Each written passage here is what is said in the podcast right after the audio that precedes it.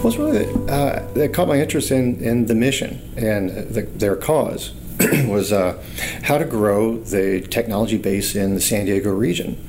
Um, you know, part of it is economic development. Part of it is um, helping people grow into good-paying jobs, and uh, it, it, seemed to align really well with what our personal mission here was with mm. Open Source Maker Labs mm. at OSML. So it just seemed perfect alignment.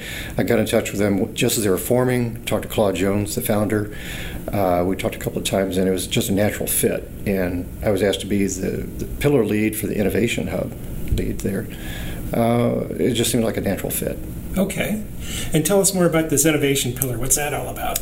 Well, the San Diego Tech Hub is really organized around five different pillars you know, community, inclusion, uh, education, et cetera. And innovation is just one of the pillars, but it's kind of like a uh, foundational effort uh, in there.